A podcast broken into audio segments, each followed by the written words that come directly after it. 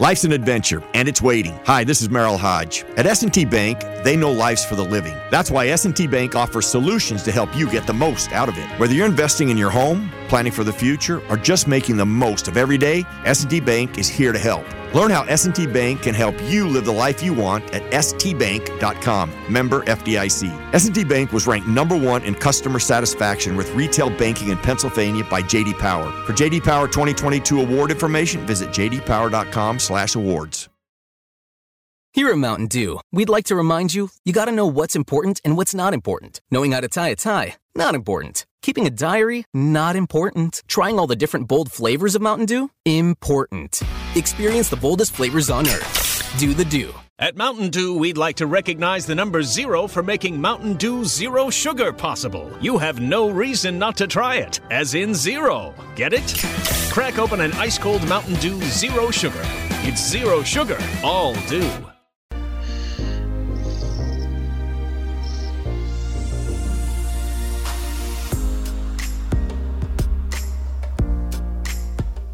And welcome back to the X Zone. I am Rob McConnell. We're coming to you from our broadcast center and studios in Hamilton on TV on the X Zone Broadcast Network, iTunes, iHeart, Talkstar Radio Network, Mutual Broadcast Network, Simul Radio, and Simul TV. If you would like to send an email, xzone at xzoneradiotv.com on all social media sites, X Zone Radio TV. And to find out about the programming on the Zone Broadcast Network that we have 24 7, 365, visit xzbn.net.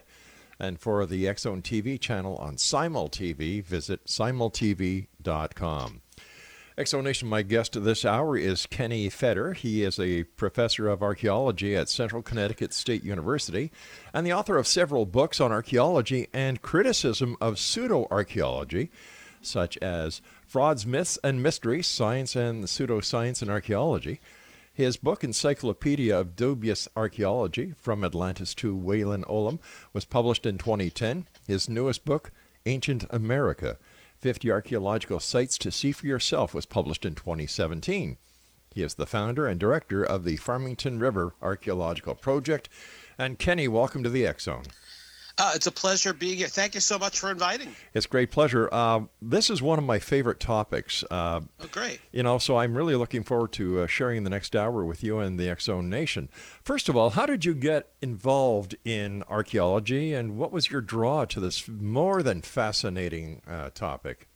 You know, I, I have to admit that I was initially drawn to archaeology when I was just a little kid. Mm-hmm. I was four or five years old, and I decided at that point I knew what I wanted to be when I grew up. Right. Rob, I wanted to be a dinosaur. You I wanted to grow up and be a Tyrannosaurus Rex. And then when I found out, well, no, you really can't become a member of an extinct animal species, mm-hmm. I was pretty heartbroken. But my parents were really good at, at fostering my interest in lots of things. Right. And so they, they when I was even when I was a little kid, they bought me books about dinosaurs, but also books about ancient Egypt and Native Americans. Wow. And that became kind of filtered through my little kid brain mm-hmm. that this I really like thinking about and reading about uh, the past. That that's it's like an interesting place to visit, and that's really when I when I began with this interest in dinosaurs and then ancient Egypt and Stonehenge, and you know I never actually wavered from that. Um, I just have always been fascinated by the whole notion that here we are in the present and we can, in some sense, visit the past and and learn about how past peoples lived. And it's been my my career um, since the very beginning. How did you get into the field of archaeological frauds? Now, again, you know, I always like to give a shout out to my folks for mm-hmm. being really supportive of my interests. And I appreciate when, that. Yeah, for, for real. Yeah. When I was a little kid, my, my parents we didn't have a lot of money. My, my dad was a school teacher, and but they would every summer they would pack me and my sister mm-hmm. into the car, and we would drive. We would take trips up to, to Canada, for example, to Quebec, um, to Sturbridge Village in Massachusetts. And one of the places they took me was a an outdoor museum in New York, a place called the Farmers Museum, which is in Cooperstown, where the Baseball Hall of Fame is located. Right. Now, yeah, I wanted to go to the Baseball Hall of Fame, but I also was interested in this this outdoor village where the the, the buildings were all genuinely old buildings, 1800s, mm-hmm. that were brought there to create this this imaginary 19th century farming community. in at one and i remember this really clearly being a little kid maybe i'm nine or ten years old and seeing attached to one of the barns and one of the farms there was this little lean-to and under the lean-to was this 11 foot tall giant man of stone. I- you know and it- like was he petrified? Was he a sculpture? And that in fact was the cardiff giant. So my first exposure to any of this stuff to archaeological frauds was seeing the Cardiff Giant and reading a little bit about it there about how this was this amazing fake perpetrated in 1869 by a farmer and his cousin who was a cigar manufacturer and how for several months it was absolutely the most important archaeological discovery of the century and people from all over the north northeast united states from philadelphia and boston and new york and even washington d.c came up to New York on the train to see this amazing. Um, perhaps he was a man petrified from before Noah's flood. Who knew? Um, it was only several months later that the perpetrators of the whole thing admitted, well, you know, they had had a sculpture made in Iowa. They had moved the sculpture to New York. They had buried it for a year. And then, on given the high sign, the farmer had hired a couple of guys to dig a well on his property. And the, far- the, the well diggers found the remnants of this this man turned to stone. And within a very short period of time they had erected a circus tent and they were charging people 25 cents a look. And again thousands of people congregated on this little sleepy farm to see the cardiff giant. It got so popular. I mean the story is just bizarre. It got so popular that the famous circus impresario pt barnum actually offered the farmer whose name was stub newell $30000 for to purchase the giant. Thirty thousand bucks in 1869 translate to that into modern dollar. It's probably three quarters of a million bucks. And the farmer turned P.T. Barnum down and continued exhibiting the giant. They moved him to Syracuse, which was the nearest the nearest town. Mm-hmm. So it's just scientists. People like O.C. Marsh, who is affiliated with, with the Yale Peabody Museum and is one of the most famous paleontologists of the 19th century. He went and saw this thing, this the Cardiff Giant, and he said, "Well, this is a humbug. This is made out of stone. This is a sculpture." But it didn't make any difference. People wanted to believe. P.T. Barnum's uh, solution, by the way, to the fact that the, the challenge posed by Stub Newell's refusal to sell him the giant, P.T. Barnum went ahead and had a fake giant made. Now, I mean, follow that, right? A, a fake of a fake. It's a fake of a fake, Yeah. right? You know, I know a double negative makes a positive. I don't think a fake of a fake makes it makes it real. No. Um, and the, uh, it's pretty hilarious. Um, a- after a while, they actually took the real Cardiff Giant, the real fake, on the road. And by sheer coincidence, he was in Manhattan at the same time the circus was in town. And P.T. Barnum's fake Cardiff Giant outdrew the real Cardiff Giant. He sold more tickets because he was a better he was a better uh, mer- uh, marketer of it. Uh, the famous author um, uh, uh, Mark Twain thought this was so hilarious. He actually wrote a short story called The Ghost Story. And, you know, uh, listeners, go and find that online. It's short and it's very, very funny about a gentleman who finds himself in this old, seedy hotel in Manhattan. Unbeknownst to him, the Cardiff Giant was is being displayed next door, and the ghost of the Cardiff Giant comes into his hotel room begging that somebody please I, I am doomed to haunt the halls of this hotel mm-hmm. until somebody reburies my body across the street. And the joke was on the cardiff uh-huh. giant he was haunting the wrong one. Instead of haunting his actual remains he was haunting pt barnum's fake well, you know, when you're a kid and you read this bizarre story and hear about this bizarre story and actually see the re- the remains of the real Cardiff Giant, it just stuck in my head forever. And then when I began teaching archaeology, it just seemed like a really good story to bring up to students, and they responded so positively. And then they began asking me about what about other stories? What about Piltdown Man? What about Atlantis? What about the Mound Builders? And after a very short period of time, it became a course, and then you know, when I teach a course and there aren't any good books available, I say, well, what, what the heck? I might as well write my own book. And that was that was as far back as 1990. Uh, and that book, The Myths, and Mysteries, the book we're talking about, is still Yes. in print. And in fact, it will be going into its 10th edition sometime next year. So clearly, I touched a chord. People like to hear these stories, whether they agree with my diagnosis or not. That's Mm-hmm. not really important. But they're they're interested in how these stories inform us about people's understanding of human antiquity. The the stories about human antiquity they have certainly bled into present day society with uh, urban legends, for example. Uh, uh, the Mothman, and then Bigfoot, uh, and, and, the list goes on and on and on. Is this part of society? Do we need urban legends? Do we need mythology in our lives in order to sustain? Sometimes some people might call it sanity. I call it insanity. well, it could be one or the other. Yeah. You know, uh, that's a really hard question to answer. Here's here's the way I'll answer it. Um, I don't know if it's abs. Maybe the answer is yes. Every society has these stories or myths mm-hmm. or legends that and that most people say, well, we're not quite sure if it's true, but they're interesting things, right? right? They're cool things to talk around a, a, fire when you're out camping. They're cool stories to tell when you've lost power and there are nothing but candles in your house, and they're, they're cool. They they certainly generate a reaction about the, the Mothman or um, extraterrestrial aliens kidnapping people, and it's like, well, are, is the evidence there or not? They're interesting things to talk about. My attitude about these stories is, hey, look, I'm a scientist. I, I'm an archaeologist dedicated to studying what I think is the, sci- the science of the human past. But if people become interested in knowing about human antiquity on the basis of these stories that maybe I would disagree with, that's okay. Kenny, stand by. We've got to take our break. I'm sorry, these are hard breaks. I can't get out no of them. No problem.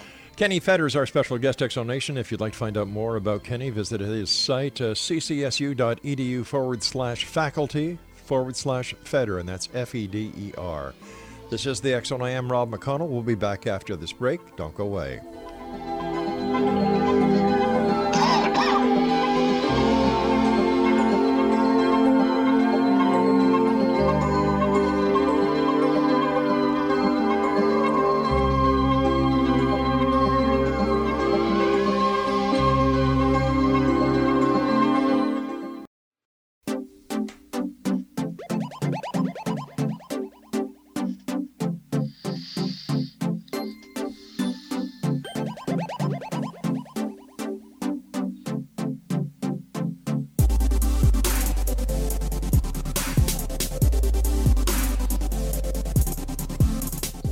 X Zone Nation, uh, Kenny Feder is our special guest. Uh, his website is ccsu.edu forward slash faculty forward slash F E D E R.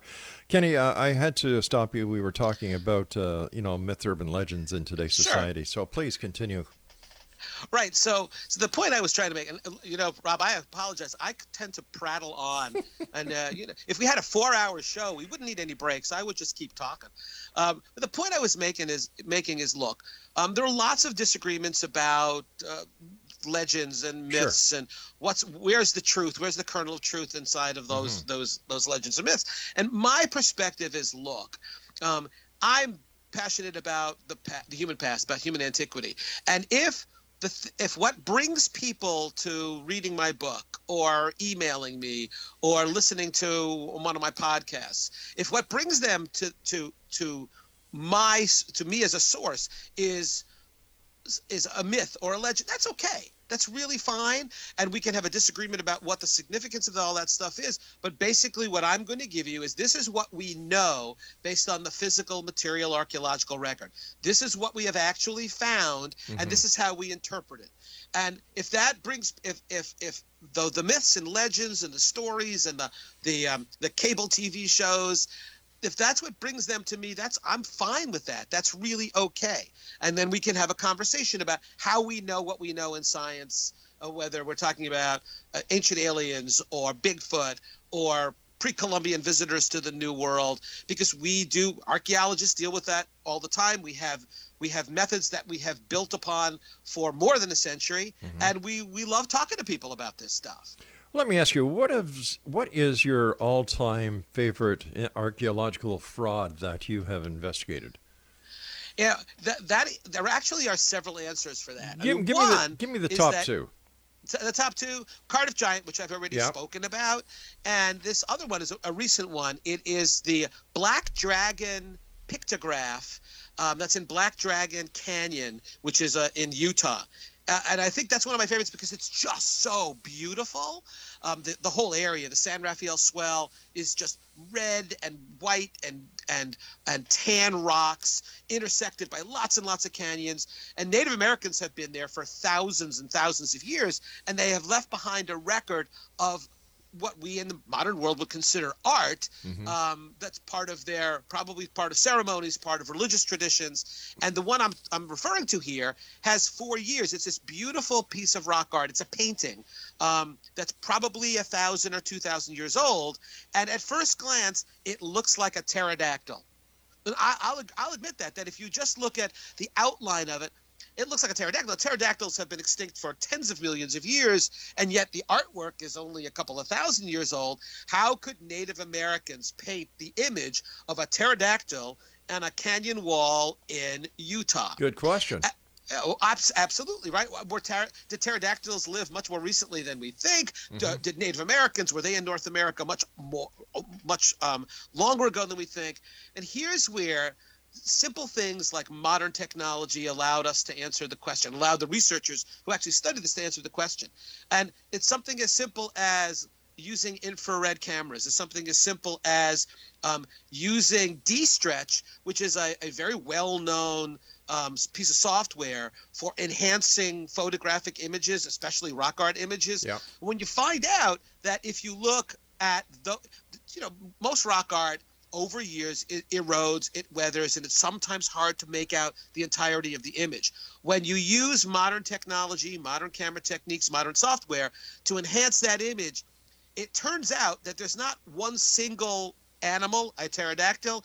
There are five different images that our mind seems to push together into this strange looking maybe it's a pterodactyl, mm. maybe it's a bat, maybe it's an eagle but in fact, it's none of those things.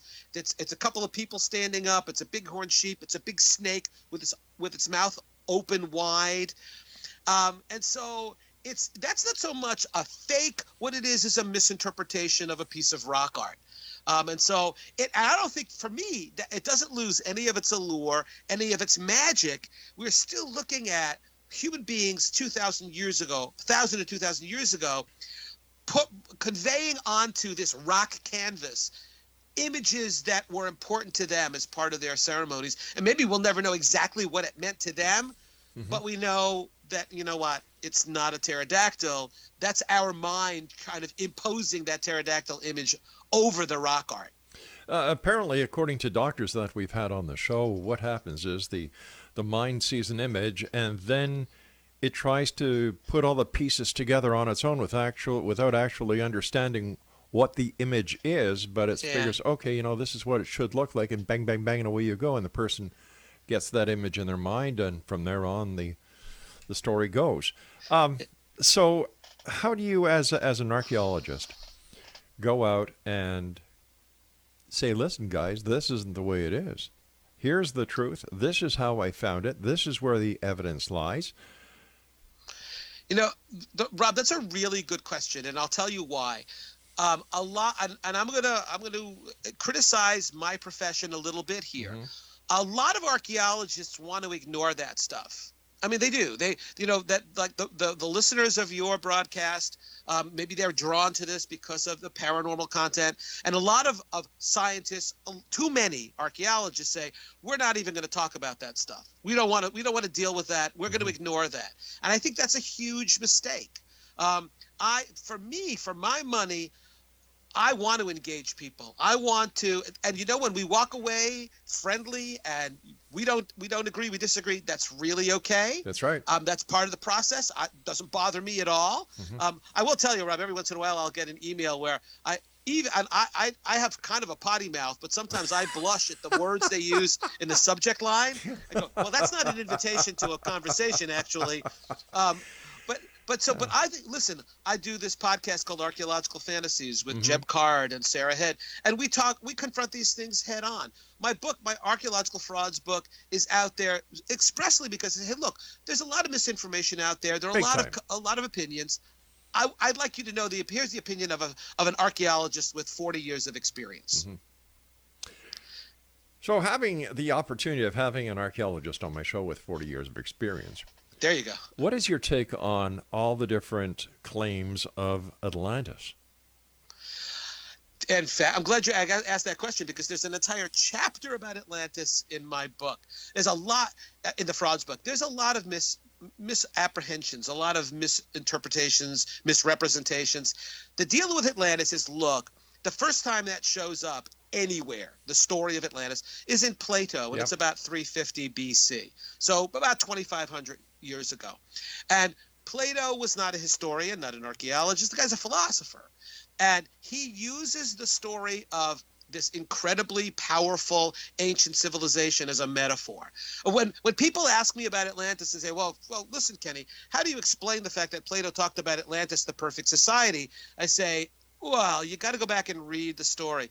The, the perfect society in the Atlantean dialogues, the Timaeus and Critias, it isn't Atlantis. It's a mag- It's a mythical ancient Athens from 9,000 years before Plato, 11,000 years or more before the present. And in that, in his story, Athens is living the perfect, the perfect, um, they have the perfect society. In fact, when I tell, I tell my students that I use this all the time, if you think about the actual Atlantis story, it's a story about a large, very powerful, economically wealthy, militarily advanced, technologically advanced super civilization that is about, that wants to take over its known universe but they're evil. They're, they've gone bad. And the only thing standing in their way is a small ragtag group of folks who are living the right way of life. In other words, I don't know, the force is with them. The story of Atlantis is told by Plato is just an early version of Star Wars. Atlantis is the evil empire in the story. They're the ones who have strayed from their godly ways. They've become uh, greedy and pernicious and militaristic, and the only thing stopping them from from taking over the world, mm-hmm. and in Plato's mind, the world was Europe and Northern Africa. Right. Um, the only thing standing in their way are the, are these folks in Athens who are not militarily powerful and they're not economically wealthy and they're not technologically sophisticated. But you know what? They're living a good way of life and they're able to defeat Atlantis. And of course, then the gods destroy Atlantis entirely, conveniently, so you know you can never find it. It's under the Atlantic Ocean. Plato did that on purpose. Um, Plato Plato was well aware of what he did. Philosophers have long studied Plato and said, okay, he made up this story. Maybe it was based on some true stuff. Maybe it was based a little bit on the the um, uh, volcanic eruption on Thera that had that damaged the Minoan civilization long before Plato was writing. So maybe there are these true elements, as fiction writers do that all the time, but that essentially his job was not to tell a history, it was to teach a lesson about what happens when civilizations become greedy and rich and aggressive and territorial. They ultimately fall because the gods are angry at them. So it's all a bunch of bunk. You know, but it, here's the thing. I don't consider the Atlantis story bunk. It tells of it teaches a valuable lesson. But like you know, like fiction writers make up stuff all the time to help them get their point across. Right. So, uh, an ancient, very powerful civilization, uh, eleven thousand years ago in the middle of the Atlantic Ocean. Nope. There's there's no geological evidence for it. There's no archaeological evidence for it, and that, there's no historical evidence for it. So that's what we're going on. All right, stand by. We've got to take our news break at the bottom of the hour. X Zone Nation. Kenny Feder's, our special guest this hour. His website is ccsu.edu forward slash faculty forward slash FEDER. This is the Zone. I am Rob McConnell, coming to you from our broadcast center in Hamilton, Ontario, Canada. And uh, Kenny and I return on the other side of the news to further talk about the strange, the weird, the unknown, and a lot more. Don't go away.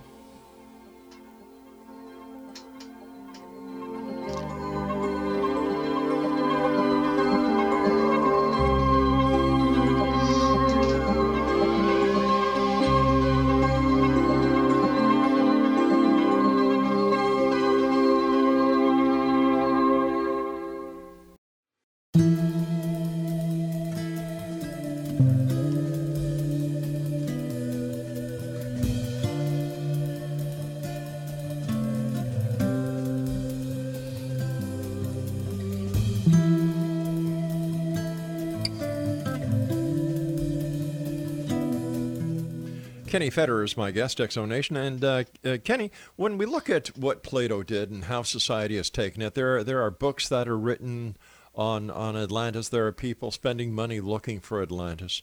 How has the how has the internet sparked and fed and fueled the fraudulent archaeological business?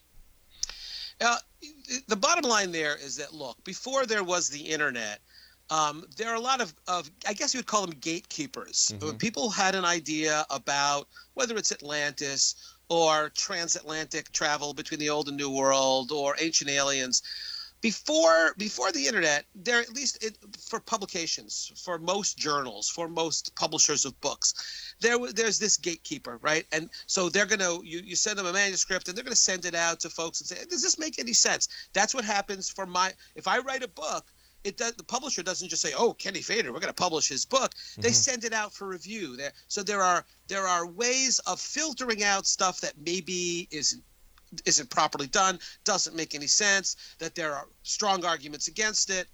And the internet is great for allowing everybody a say, but there's a drawback to that. And what that drawback is, there really aren't any gatekeepers. So anybody can have a website, anybody can say whatever they want on the internet, and that's okay. But it also means that folks have to be careful about what they read and what they take away from what they read. And the, bottom line for all of that stuff look, if you read something on the internet, if it's something I've written or something that any one of a host of other people have written, the, the question to ask is all right, does this follow logic? Does this make sense in um, a scientific sense? If that's what you're looking for, if you're looking for evidence and proof, is the evidence sufficient? Is the proof sufficient? Are other sources con- um, uh, cited? Are uh, alternate opinions or alternate hypotheses considered? Um, and that's not just for a fringe website that's for any website and you know everybody in that and you're you're kind of on your own of trying to figure that out you know what i what i tell folks always is look um, merely because I have a PhD in, ar- in anthropology and an archaeologist, and I've been doing this for literally four decades, that doesn't mean I'm always going to be right. And it doesn't mean that somebody who's not done any research, who hasn't really done the work, is always going to be wrong.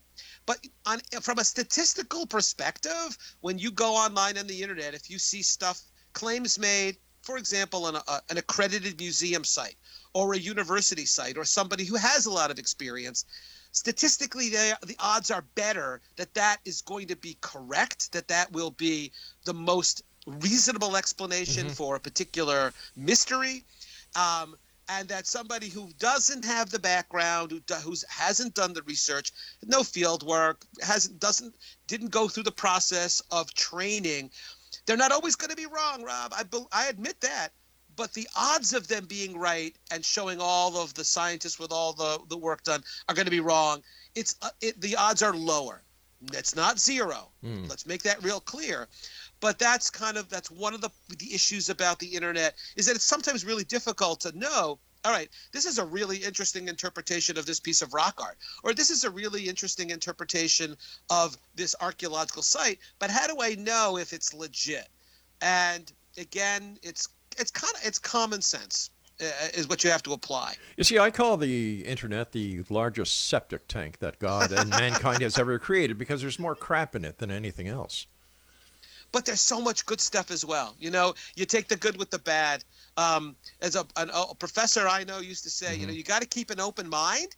Like it's an open is like an open mind. But you know, when you keep a really open mind, you're going to get a lot of garbage thrown into it. Sure will but you got to be able to fill you have to in, internally you have to have some internal system of filtering out the stuff that doesn't make any sense from the stuff that does and for me what makes sense is we've got um, authentic archaeological artifacts in stratigraphic context with legitimate good solid dates with with again with stratigraphic um, profiles and proveniences taking and a whole bunch of other stuff that that confirms in my mind, okay, that looks legit, even if the results are something that surprised me. And I love being surprised.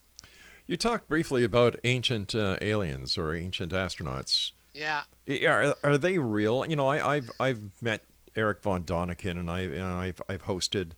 Uh, a lecture and seminar in St. Catharines going back to the 19, I think it was 1997 or 1998. Eric von Daniken came over, and you know his his his friend at the at the time was Giorgio Tsoukalakis, who now does the Ancient Aliens TV Right. show. Uh huh. And and I watch that and I say, what are you guys talking about? like you know, yeah. and and look- yet there are so many people who believe it. Well, wouldn't it be cool? I mean, I, you know, sometimes the, my party line is always real archaeology is way more interesting. The stuff that we really know is far more interesting than what I consider the nonsense Yeah. that's that's spewed by these folks. But the reality is, you know, if you Rob, if you were to call me at three o'clock in the morning, wake me up from a sleep, and I'm in a stupor, and you go, "Come on, Feder, wouldn't it be really cool if ancient astronauts had landed on Earth and there's evidence for it?" I got to admit something to you, Rob. This is just you and me talking, right? Yeah, that would be pretty cool. That certainly would be pretty cool. But he, the bottom line here is, Yeah. what does the evidence show? And the evidence, you know, Von Daniken, the, the first book, Chariots of the Gods, written by Erich Von Daniken, put him on the map, very, very popular. I see there being three primary claims made in that book. And the first is really strange, which is that ancient aliens landed on Earth and actually mated with our ancestors to create the next version of human beings in an evolutionary sequence. Um, and when you know people said, well, maybe he didn't mean they mated with, maybe he meant artificial stuff. Um, in an interview that Von Daniken did with Playboy back in the 70s, he said They mated. he used the word sex. Yep. He said aliens would have sex with. uh, And the, the funny thing is, go to any museum and look at a reconstruction of Australopithecus or Homo habilis, and it's like well, they're basically upright apes. So you know, I, I I don't think when Neil Armstrong, the American astronaut who first set, stepped on the moon, I just don't see Neil, you know, getting busy with Australopithecus two million years ago to create the next step in human evolution. But m- And- maybe, just maybe, that's where the term monkeying around comes from. Oh my God, Rob! I, now I want if Sorry. people are going to write letters, they have to write those to you. That was not me sp- speaking. All right, you know, but but th- there's the deal. I mean, in terms of for two species who both evolved on one planet, Earth, to be able to have the matching physical equipment to mate and no then sense. Mm-hmm. to produce offspring who are fertile is like. That's unheard of. There, And- there are very few. To Well, have wait a a species on an, another planet Yeah. come here and even have the matching equipment to have to to to engage in sexual reproduction. So that that's just an absurdity. But wait a sec, wait a sec. In the Bible, it also says the Nephilim came down and mated with the fair maidens of earth. Yeah, well, maybe the Nephilim were, were maybe the Cardiff Giant was actually a Nephilim turned to stone. I, I, mean, think you know, personally, I think personally that von Daniken took a lot of what he talked about from the Bible and put his own spin on it because he, all he was basically was an innkeeper, and I'm still trying Right, to underfa- yeah. understand after all these years where the hell he got his credibility from. Uh, you know, I think it, what's really what's really good for Erich von Daniken is is that that book, Chariots of the Gods, must have been published. It was the right time. It was people were searching for something, something to to maybe explain where we fit into the greater cosmos. And you know what? Uh, uh, uh, uh, I understand that you know thinking that we are the product, we are star children. We are the product of mating between very advanced super civilization, and maybe we are this nursery, and they're watching over us, and they're not going to let us die in a nuclear holocaust. They're not going to let us destroy the planet's environment because there, there, uh, there, there is a there's an argument that for a lot of people, ultimately, the ancient aliens are like God. They have Exactly. godlike powers. And, but- and, you know, Von Daniken is really upfront about that. And so is Tsoukalos about, you know, in, in all the in all the religious texts of all the cultures, when they talk about the gods coming down from the sky, really what they're talking about are are ancient aliens who have these powers that are so amazing that to primitive people they seem godlike. They're magical. And I, I think it was I think it was Arthur C. Clarke, the the um, science fiction author, who said that for to, for any group of people uh, uh, coming into contact with an advanced civilization, the abilities of that ancient civilization would appear to be magic. And I, I get that. So so there's the argument from both sides that either oh well the ancient the ancient gods of, of every civilization are actually aliens, or maybe that's why people embrace this. that there is this power outside of us and it's not necessarily the god of the bible but the, these creatures have Mm-hmm. these godlike powers and ultimately are looking over looking out for our best interests because we are after all partially them we are related to them We are their children. We are their creation. yeah yeah exactly i guess i guess We are their missing link because the, another metaphor would be is that if if the ancient aliens did have sex with monkeys or, or earlier, you know, you know, monkeying around and so on, that would also explain a family tree, I guess. We've got to. ta- I know. I'll, I'll take the blame on that one as well, Kenny. there you go We've got to take our final break. Kenny Feder is our special guest this hour, X Zone Nation. www.ccsu.edu forward slash faculty forward slash Feder. And uh, he's the author of Frauds, Myths, and Mysteries. And uh, we're going to talk to Kenny about how we can get copies of his books and what he's doing in the future. And, uh, well, I've got a question or two to still ask him. And uh, we'll both be back on the other side of this break as we continue here in the X Zone from our broadcast center and studios in Hamilton, Ontario, Canada. And to watch us on Simul TV, the X Zone TV channel is Channel 21.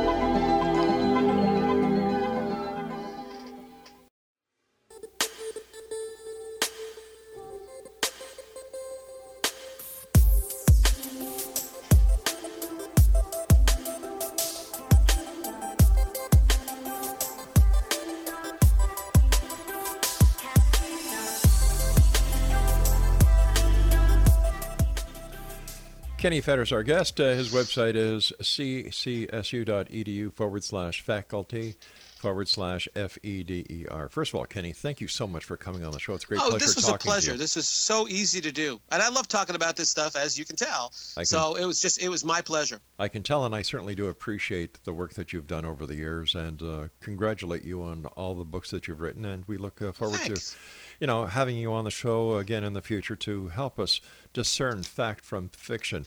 But speaking about that, he says, with an ulterior motive in mind, Sure. All the all the archaeological sites around the world that we believe are, are taught to be true. And not only that, but let's take a look at history. Kids in school today are still being taught that Christopher Columbus discovered America. Oh, we know he didn't. We know that he was one of the people that came over here. Mm-hmm. I- I often wonder how different history would be if the truth was taught compared to what academia wants us to know. Well, you know, you, you, there's there's some subtle lines there. But let me answer that this way. Um, look, the deal here is that scientists are all about um, knowledge and evidence. And that wherever the knowledge and evidence takes us, that's the direction we ultimately go in. And you know, scientists are people; they have preconceptions, they have biases. Um, the the thing is, when you when you, you, know, you brought up Columbus, when I teach my classes, I ask kids the same question. You know, I ask them, "What's the oldest, longest, conti- the the oldest continuously occupied settlement in North America?" And students in the Northeast will say, "Oh, Plymouth." Or they'll know that Jamestown is older. Or maybe they'll know that St. Augustine in Florida, Spanish settlement, is older. And I tell them, whichever one of those answers they give me, I say, no, wrong. There are today Native American communities that have been continuously occupied for more than a thousand years. And we ignore that. We forget that. And that's a that's an issue. When i teach about the mound builders in the american midwest you're right rob. That's something that we want to get that word out but kids don't hear about it in elementary school. They don't hear about it in high school. And when i ask kids in my classes have you heard about the mississippians? Have you heard about the city of cahokia uh, a, a, a city of 30,000 people along the banks of the Mississippi River that dates to maybe 1200 AD and 1300 AD. Have you heard about that? the, the first Native American city north of Mexico, and most students say we never heard of that. And that's a real problem. And getting the word out. And that's not that's not academics trying to hide the truth. That's academics like me bemoaning the fact that not enough time is spent in high school history classes and social studies classes to get those stories out about what historians and archaeologists actually know about the past about antiquity.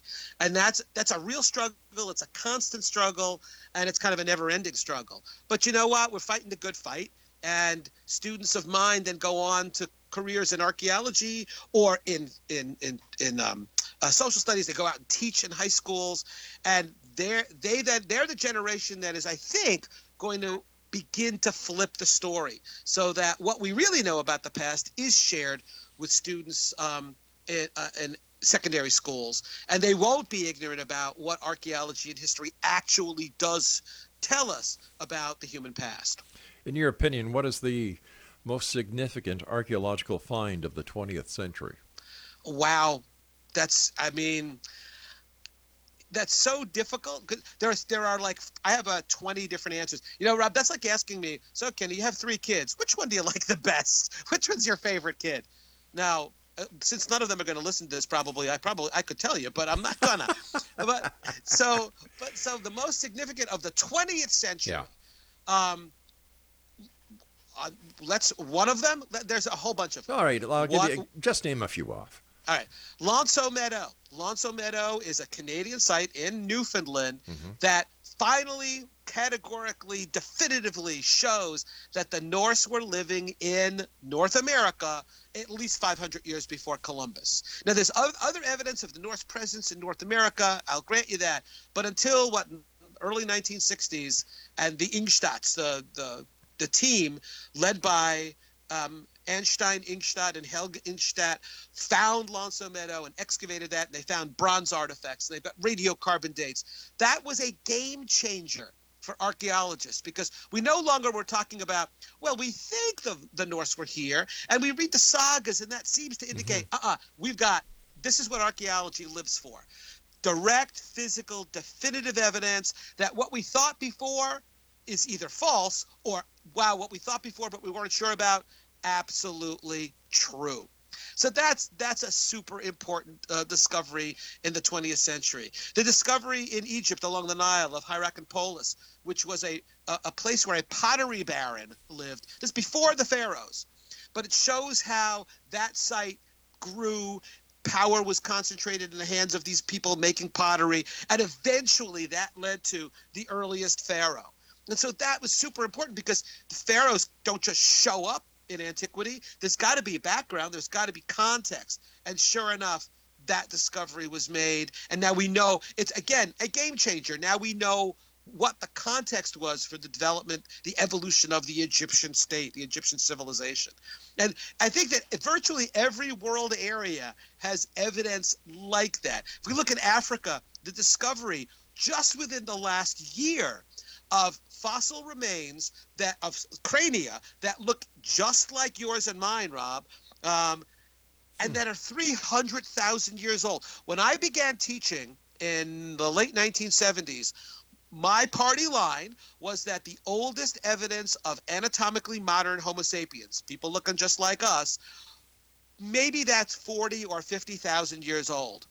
Now it's 40 years later, and when I go into that same class, I say, you know what? We now have very clear evidence in Africa that the first people who looked just like us, at least 200,000 years ago, maybe 300,000 years old. That's remarkable. It also belies the conceit that, well, archaeologists are closed minded and they never accept any new data. I'm here to tell you we do that all of the time. But again, the bottom line here, the gold standard is is there good physical archaeological evidence to support these game changing claims? And when it's there, Rob, I, I don't think we do it grudgingly. I think we applaud those changes. And when when a new when a new discovery is made tomorrow or next week, and I have to go back and change my frauds book, I'm happy to do it. Wow. One one more quick uh, question: uh, Is there any archaeological evidence that there was a global flood, as talked about in the uh, in the Bible? Um, my my answer to that is no, but I but but there's an explanation. Okay. Um, it looks like if you lived in the area between the Tigris and the Euphrates rivers, those are the rivers in Mesopotamia, and those things flood uh, unpredictably. The Nile floods regularly. You can set a clock to it. But the Tigris and Euphrates, it depends on how much snow there is in the snowpack up north. Um, they flood unpredictably. And as far back as the 1950s, archaeologists working in that area discovered a flood deposit that was 11 feet thick. Now, honestly, I live by the side of a river, and if we get a quarter of an inch of deposit in the spring when the river floods, it's a lot. 11 foot thick deposit of alluvium, of silt from a flood it, along the Tigris and Euphrates. That, if you lived in that area, Rob, you probably thought the entire world is underwater that flood didn't reach North. And that's we're not talking about Europe or Africa Mhm. or North America, South America. It wasn't worldwide in the literal sense, but for the people living in that area, for their world, It was. it may have seemed that way. And you know what? That may be the source of the flood story, which is older than the Bible. It's it's in um, legends of Mesopotamia that predate the Bible. And there's a version of Noah in the Utnapishtim, who was a, a Mesopotamian who was told by God to build a boat and to cover it with pitch. So that story is long standing in that part of the world. And it may reflect, it may reflect an, an historical event that get then gets included in these religious texts. One more one, uh, one last one, I should say, because we're running out of time very fast. Stonehenge. Stonehenge is one of my favorite places in the world. And it's also a place where we learn new stuff all the time. Um, Stonehenge was, in all likelihood, a 4,600 year old version of a calendar for keeping track of the position of the sun on the horizon. Um, there's no, I, I don't think there's any doubt about that, that the heel stone at Stonehenge is meant to demarcate the summer solstice. And you can look at the, the march of that sun across the horizon during the course of a year. And at Stonehenge, they built this giant, this giant timepiece to keep track of that. And now we know that people from all over Europe were buried at Stonehenge based on the strontium content of their bones. We know that the stones, some of the stones, the blue stones in the center of Stonehenge, came from more than 100 miles away in Wales, and we kind of know how they brought it there. We know that a couple miles away from Stonehenge is this large village where feasts were were were um, regularly um, happened feasts, and probably where the people who built Stonehenge, the people who who worshipped there, would gather at that site, and they would kill a bunch of animals, and they would have this gigantic feast to commemorate maybe the, the rising of the sun and the summer solstice. So it's a it's a great, fascinating place. It, it shows the great intellect, intelligence, the genius of ancient people, who, by the way, didn't need ancient aliens to teach them how to do any of that stuff. Listen, Kenny, we've run out of time for tonight. Quickly, tell our listeners where they can get your fabulous books. All right, you can get my fabulous books at Amazon, um, Amazon.com. My frauds book, my dubious archaeology, some of my textbooks, and right this minute, I am com- kind of combining my frauds book with my Ancient America book, which is visiting sites. A new book called Archaeological Oddities, in which some of the places we talked about today, that you can visit these places and see for yourself the the strange, weird, and odd archaeological sites in uh, in North America, anyway. Kenny, thanks very much for joining us, and uh, we'll have you back in the future because we still have so much to talk about. Until then, take care of yourself, my friend. A real pleasure. Thank you so much for inviting me. You take care, sir. And once again, X Zone Nation, you can visit Kenny online at ccsu.edu forward slash faculty forward slash F E D E R. I'll be back on the other side of this break. This is the X Zone. I am Rob McConnell. Don't go away.